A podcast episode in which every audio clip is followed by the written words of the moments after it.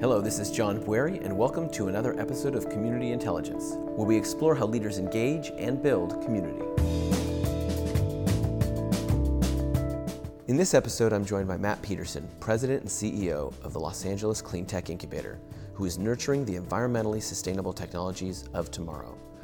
Matt shares with us his professional origins of working on environmental movements with Mikhail Gorbachev and Hollywood celebrities, and how, in his current role, he's creating a community around sustainable tech innovation. Matt, who are you, and how did you end up here at the LA Clean Tech Incubator or La Kretz Center? Where, where, where are we? Well, we're we're in physically we're in the La Kretz Innovation Center that is a 60,000 square foot facility that the city of Los Angeles built uh, and is uh, owned by the Department of Water Power. And my organization that I run, the LA Clean Tech Incubator, is the steward of this resource on behalf of the city. So we get a dollar year lease to be able to sublease the space out to startups and other uh, contributing members of the clean tech ecosystem, shall we say. So we have nonprofits and, and others that, that sort of complement the work of our clean tech startups that And- operate here. And what is clean tech, if you were to define in clean tech? Well, clean tech is a pretty broad term used in a lot of different ways, but you know, clean technologies, anything that reduces emissions, reduces water use, reduces the environmental impact uh, of things we, whether it's goods, services, um, buildings, uh, vehicles, um, that's really what it means to, to us. And we've defined our focus within clean tech. We've prioritized zero emissions transportation, 100% clean energy, and third is a broad category, sustainable cities, but we're working on defining that to probably focus on circular economy, things like fashion and textiles, uh, organic waste, which is you know food waste, etc., uh, and then probably resiliency. Um, some out in our parking lot, we have four different types of cool pavement demonstrated um, to see how it operates, how it you know maintains, how it holds up, how it uh, reduces ambient heat tem- temperature, heat gain. So looking at a number of sort of solutions that, that work together. And, and that example, this is more than just an office space with shared co-working. You're Yeah. actually building things here. You have labs. You have you have people creating technology Yeah, in this building. So that it's not just coming here with an idea and finding a desk to work in, work from. It's creating the hallway connections that happen when you have an open facility like this that people walk in the door and go, "Well, this is a public city-owned building.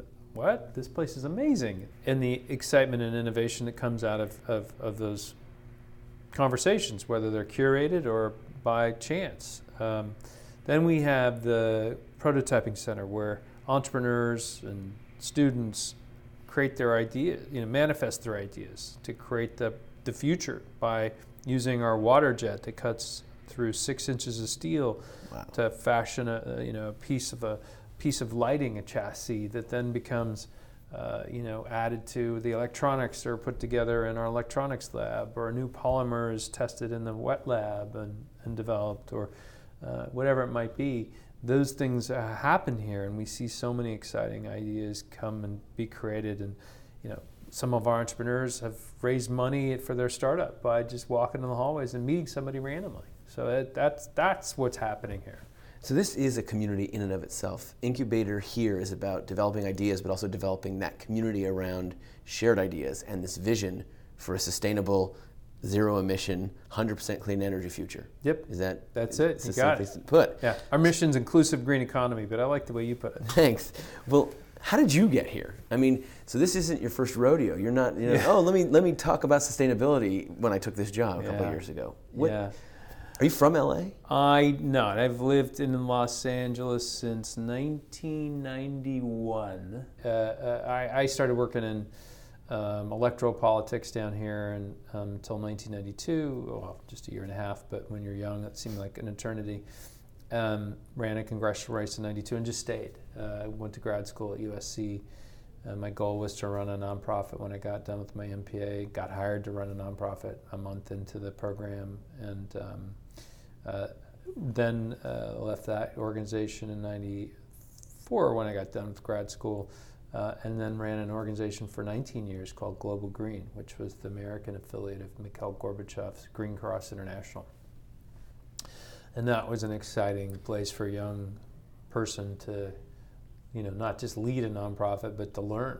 So it existed already. They brought you in though to run it. I was Or- the first, you- first executive Oh, director. yeah, you you created it. I was a, essentially a co- yeah, Yeah. co-founder. Co-founder. And absolutely, and and and it was uh, sort of a ground-up operation. Um, and uh, you know, I used to be able to. I would advance. I would prepare and advance Gorbachev's trip as well as be as negotiate his media interviews uh, uh, uh, to you know set up his political meetings that Wow. were related all to our environmental agenda, obviously. Um, but it was pretty heady, exciting stuff as a young man. How did you navigate that? How did you navigate the p- climate of what the world was like then with an international leader on the forefront of sustainability and environmental issues when it is not as prevalent as it is today? Yeah. Tw- um, not 30 years later, 25 years Yeah. later. What was it like then in terms of who you were interacting with and what the reception was to the ideas you were promoting?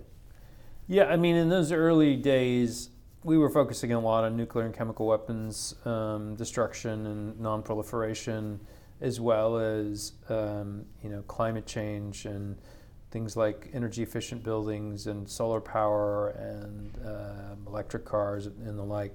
I would go like the best way to, to, to describe it is I would go to a cocktail party or party and just people go, "What do you do?" And I would begin to describe what I do, and their eyes would glaze over, and they that's nice, and they kind of go off to the next conversation. Either they didn't want to deal with it or didn't care or whatever. And I remember, um, fast forward, we um, Michael Bloomberg spoke at a Global Green Dinner in New York when he was mayor, and I introduced him, and we kind of went back and forth around a joke like, yeah. Now you go to a cocktail party, people actually want to talk to you about climate change or sustainability, and, and it has changed a lot. Um, and one of the things we did early in those days, like so about 2002, we put out a call for Hollywood to join with the organization Global Green to say to the to President then President Bush, "Hey, we want you to be our environmental president. We want you to go to this World Summit on Sustainable Development in Johannesburg, South Africa. Uh, it was really important uh, at the time, and uh, represent America.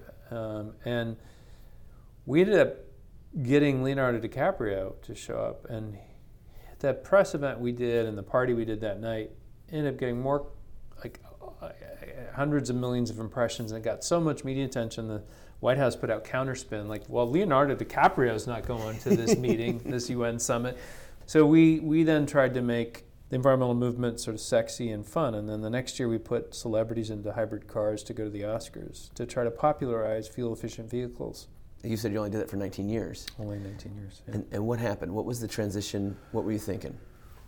Well, I had put a lot of effort into the work with cities um, as a place to create change. So we started with a greening affordable housing where we really thought you could improve the condition of low income families by creating better air quality, lowering their energy costs. So we did a lot of work with the city of LA, a lot of work with Habitat for Humanity, and we started doing the same approach on schools, same with LUSD and then other school districts. And we were always doing both a kind of a project and policy focus. So, what can we learn in the project? How do we then inform policy and then use that as leverage to change how buildings are built and maintained and how, more importantly, people live and operate in them? Part of the leverage point was to then begin to work with cities. Along the way, I met a guy named Eric Garcetti when he got elected to city council. He started doing a monthly meeting with environmentalists, which you know I had worked in and around the city of LA for you know seven eight years at that point.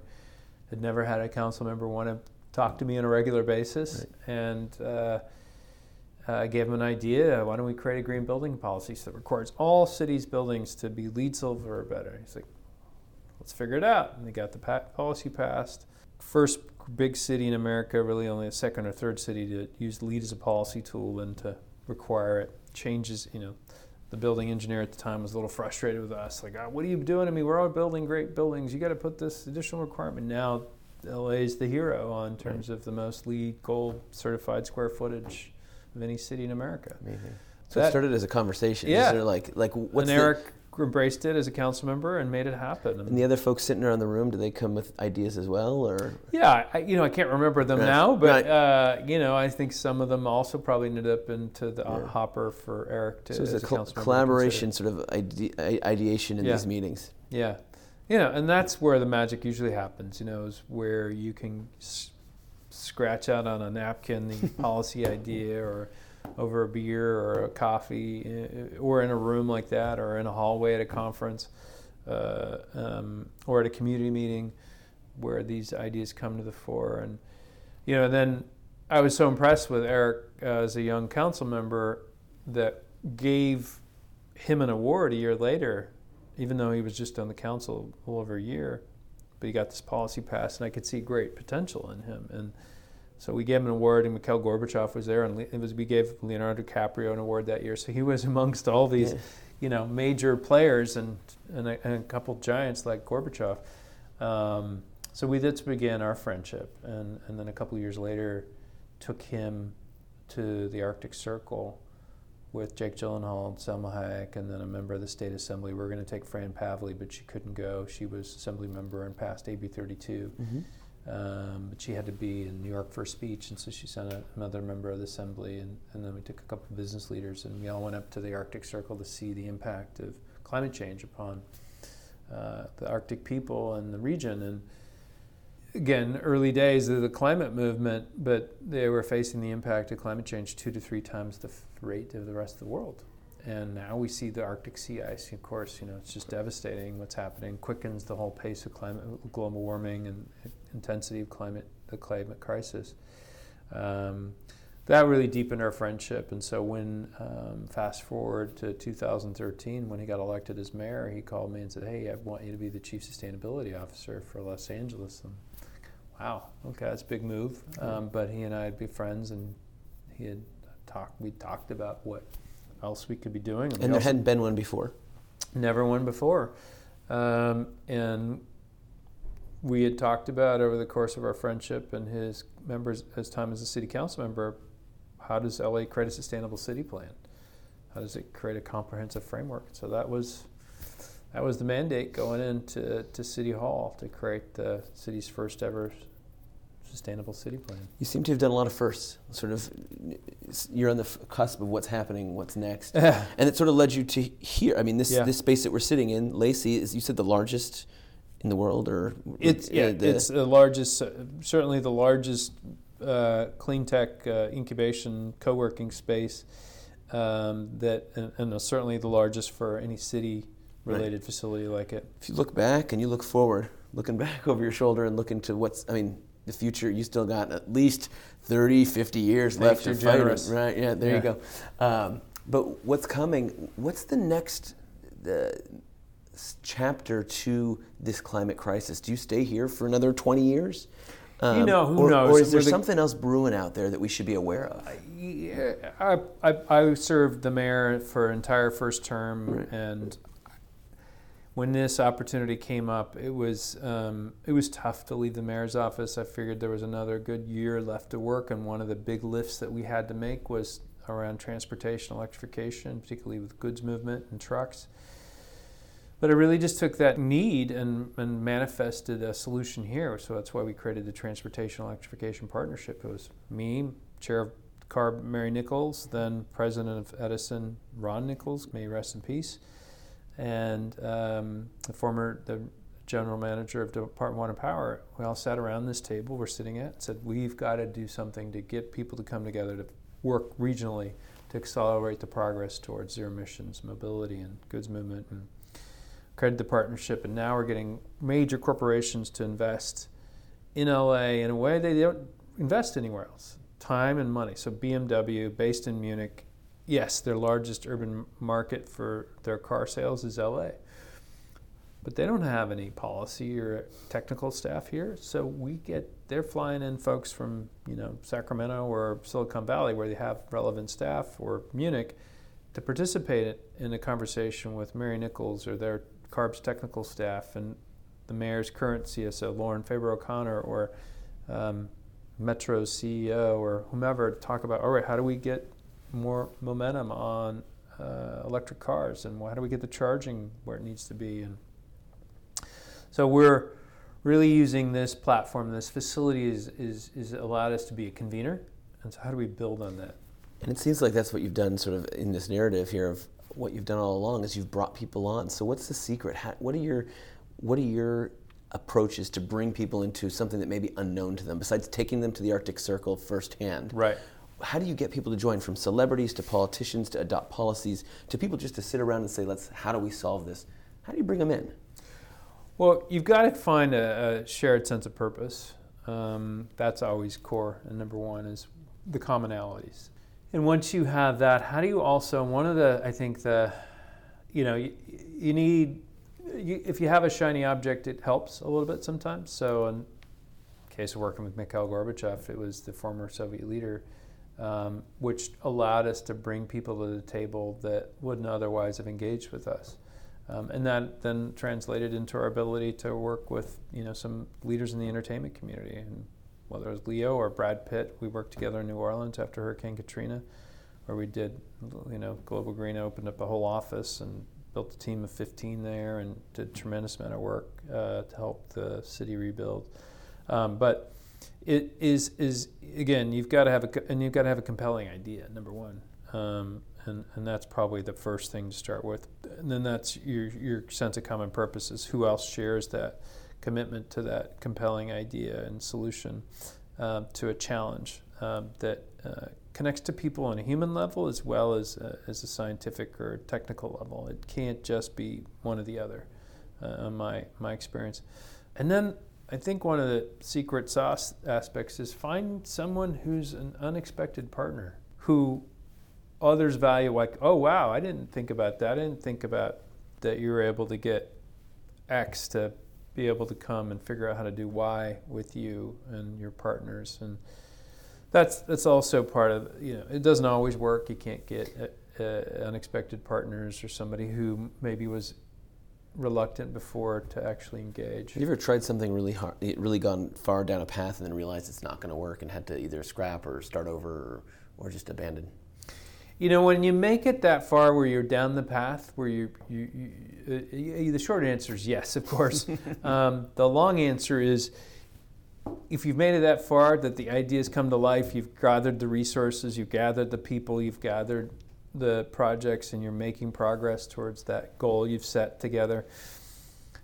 You've got to pivot. Like you, it's never you never want to abandon okay. a ship. Um, the the closest example to to having the band is in, in New Orleans after Katrina. Uh, we had this. we, we came. I went in with three ideas. It was like I watched the coverage after the, the storm in 2005, August 29, 2005, with horror like how could we abandon our own people? Every level of government, local, state, federal, failed our own nation and our own people. It was mortifying for all of us, and I ended up going through that kind of grief process and disbelief was all right, what can I do?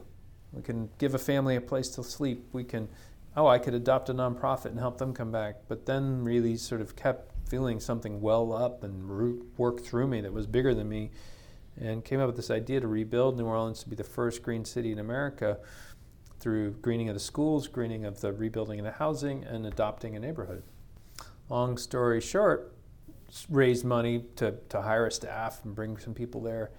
Got a $2 million grant from the Bush Clinton Katrina Fund to green the schools and led to greening of two, uh, $2 billion in school construction, all at least or LEED certified, healthier, better daylight, all that. Along the way, I met Brad Pitt and said, I've got this idea to adopt a neighborhood, and why don't we work on it together? And he wanted to do a design competition, so we did. And that led to a project, Global Green Build. He went off after that and did his own project, and Lower Ninth Ward that you know had its challenges, um, but also successes. And uh, we built five single-family homes and a community center. But the piece that I had to let go of was a 20-unit apartment building. Current Senator John Kennedy of Louisiana was treasurer of the state. Didn't want more affordable subsidized housing in New Orleans. He was a conservative Republican. Sort of took himself to be a, you know, a budget hawk and took away the money we had after I'd done all the difficult architecture, of finding a tax credit investor and other partners, and da, da, da, took the money the state had put in and spent it on housing elsewhere in the state. That was tough, you know, and some, uh, that was I probably could have read the writing on the wall sooner and given up, but I it was hard to let go of yeah.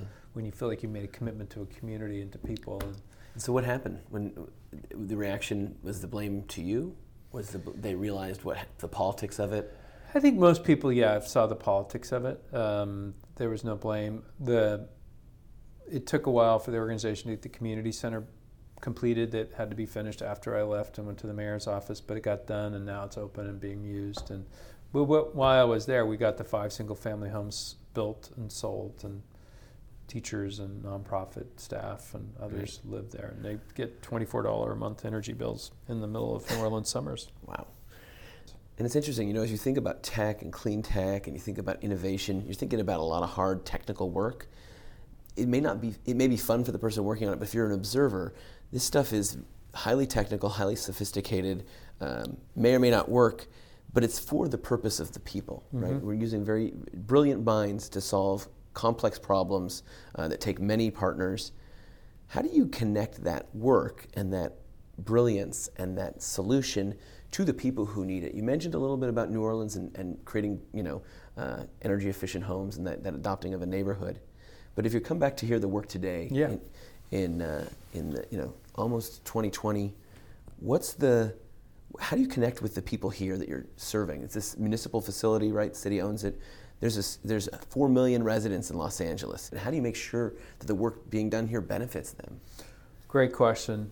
The way that we make sure the work we're doing here benefits the residents of Los Angeles and the city, but also more broadly in the region, is that we're here first and foremost to help clean tech startups come to market, iterate and grow their businesses as a way to solve the climate crisis and to create an inclusive green economy, meaning how do we include everybody in the workforce, empower new entrepreneurs of the future, et cetera.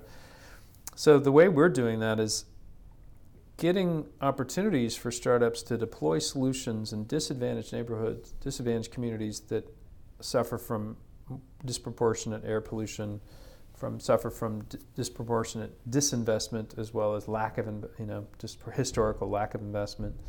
Um, and bring them, and let's say, uh, a car sharing, EV car sharing program to bring them a um, electric scooter uh, service. So, you know, Bird and Lime are not necessarily taking their scooters to some of these disadvantaged communities, these lower income neighborhoods. They're dropping them off in Arts District in Santa Monica or those types of neighborhoods. So we, well, I went to friends in the legislature who support LACI and said, why don't we create, you know, two things. One, uh, uh, a pilot program where we can deploy zero emission mobility pilots in top 10% disadvantaged communities, which is you know, based on the CalEnviroScreen. So using a, an existing framework that prioritizes neighborhoods that would be eligible. And then we call to our startups and other in our portfolio we work with um, and others in the ecosystem and say, tell us your ideas. And communities tell us what your needs are. So we got $2 million from the state legislature in the budget that we then allocated to pilots and then to create a workforce development program. So the pilots, we've selected four communities. They apply or you They applied, them? so we had 19 communities apply. Right. Saying, what are your pain points for mobility and air pollution? Roughly, it's more complicated than that, but that's roughly what we asked. And then technology providers through startups, what solutions would you have that would be appropriate for a low income neighborhood. And we then did some analysis and matchmaking. We picked four, four neighborhoods uh, Pacoima, Long Beach, San Pedro, and Huntington Park. So now we're working with the community based organizations, the tech providers to put the solutions in place uh, that will bring these benefits to these communities. So that's a tangible way where we're taking the startup technology and solution bringing it directly to the community. And then what we're doing in parallel is we're doing job training and workforce development. We're pairing those those apprentices, those those basically apprentices with the startups to then work in these neighborhoods to install and operate these solutions. And how do you get the community to have buy-in? I mean, oftentimes, so someone applied a nonprofit, a government agency perhaps, or a partnership combination applies of the 19. You select four. How do you go back out now? There's a lot of people who have no idea this is happening, but they might get the benefit, or they might even want to yeah. be involved in the. Yeah. How do you how do you get in there? Well, you've got to you've got to have um, the community-based organization or your partner play a role, obviously, in educating the neighborhood and the community about it, because you don't want this to be a surprise. A, B, you want them to use it once it's in place. You've invested this time and money, and you don't want it to just sit there. So, you know, whether it's passing a policy or getting a project in place, too many people put their attention on just getting that policy passed, a law passed, or an ordinance passed, or a project in place. You've got to focus on how do you get acceptance and adopt and then adoption and implementation and wide you know use of it. So we're we're building that into our partnership of how do those community-based organizations help us do the marketing and education, uh, and then in uh, as well as is looking at how we provide some additional resources to make sure you know we iterate and, and, learn along the way. And as a pilot, is there evaluation, I assume, built in, or how does that work? So you say, okay, come back a year later and say, did it work? Do we know? Have we? Yeah, have, you actually we're, we're, have you actually gone through that whole process yet? We only have on the campus pilot. So okay. in, in the camp, on the in the building, you will see different startup technologies that have been in, implemented and integrated into you know water monitoring or uh, uh, lighting technologies, et cetera. We're seeing how they work or don't work and, and that's feedback for the startup, but it's also a way the Department of Water and Power wanted to learn from uh, the startups working here, and that's one of the reasons they justified the investment is to get new ideas for the Department of Water and Power and the water and power system. So, and then we also have some pilots we're doing around the campus, same sort of thing. We're seeing what works, what doesn't, testing. You know, our, we have BMW's first electric scooter, first time they've ever deployed it, and we think the world, but certainly North America is here at this campus. It's not a cheap scooter, but it's a beautiful, you know, heavy duty, you know, electric scooter. Uh, and then we also have more of a traditional, you know, what you'd see on the road now scooter that you can loan out for free if you're a campus member. And we're seeing what works, what doesn't. So we're going to take that same approach uh, as we do these community pilots: is what's working, let's get some feedback, and then iterate. Where do you see the next move of, of community embracing these? I mean, these technologies. We know that oftentimes people say, "Well, I don't want to give up the modern convenience. I don't want to have to stop flying. I don't want to have to stop, you know, driving just because I don't want to have to stop eating the food I want because it's delicious and it's." But now I've been told I shouldn't eat that anymore. How do we get more of the masses involved in understanding the choices they're making and realizing that they, I, I, I assume, I don't know, maybe they don't have to realize this, that they have a role to play, and it's not mm-hmm. about giving up life. Mm-hmm. It's about choosing, making some choices that affect them and the world. You know, it's always been a challenge is, is how to get people to pay attention and, and focused a lot on efforts to engage the public to, you know, at the time to drive a hybrid car or, or to bike or walk or take the bus or whatever it is, the call to action. I mean, all these things matter. And did this in the mayor's office to try to get the public to conserve water. Um, so you need a sense of urgency and a sense of, of, of, of, of hope. Um, you do need a little bit of sense of fear. I mean, always, you know, with extreme drought, there was that uh, reality, like, okay, the worst case, how do we you know, make sure we, we don't have a problem with our, um, um we, we never were in a crisis mode where we weren't going to get water in LA, but um, other places in the world, we've seen that. That's a, that's a challenge, and including some cities in the United States and California in the extreme drought. So, challenge, solutions, call to action, uh, and we hit a, a, water conservation target that experts like Mark Gold thought was just wow, that's laughable. That's way too aggressive. Um, how are you going to get there? Um, and Mark will tell you he's pleasantly surprised when we were able to get to 20% per capita water reduction within a year and a half. And we did it by creating a public campaign. We did it by putting another uh, incentive in place to get people to tear up their front lawns if the only person that w- walked across it was a person that mowed it. We put in drought tolerant landscaping. We did a number of things that, that achieved, helped us achieve success. Um, and the same thing back to the Prius. I mean, it was Toyota was putting it out there, partially as response to California policymakers. Um, we, we, we, you know, we were open to any car maker giving us their, their hybrid car. They were the one through the dealership that lent us to us. To us. It was part became a meme that a cultural meme at the time where I had friends saying, "Hey, my Republican mom in Oregon saw the, that coverage and decided, you know what? If celebrity can drive a hybrid car, I can, and I get to save money." It so worked. it it, it can work. Yeah. Um, and individual action does add up. It does, you know, the power of the pocketbook, of course, the power of the, what you, you know, your vote. Um, these all matter. Um, and we need government and corporate leaders to make it foolproof that, yes, we need to make that electricity system 100% clean energy. Yes, we need to move to 100% clean ener- uh, transportation through electric vehicles. So it's got to be both. Great. Let's move on to our lightning round. I've got a couple questions here. Just the short answer, first thing comes to mind. Are you ready? Yeah. Okay. Who's a leader who has influenced you in your work? Probably I would have to say Mikhail Gorbachev just because he was such an influential figure in my late 20s and early 30s. So, what book has changed the way you think about the role of community in your work? Two books were seminal for me. One was Paul Hawken's Ecology of Commerce, the other was Daniel Quinn's Ishmael, and uh, one nonfiction, one fiction.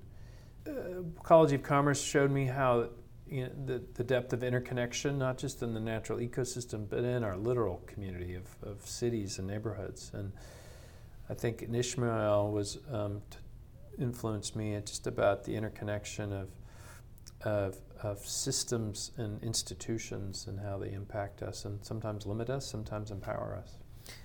What's the most surprising finding that one of your pilots at LACI has found?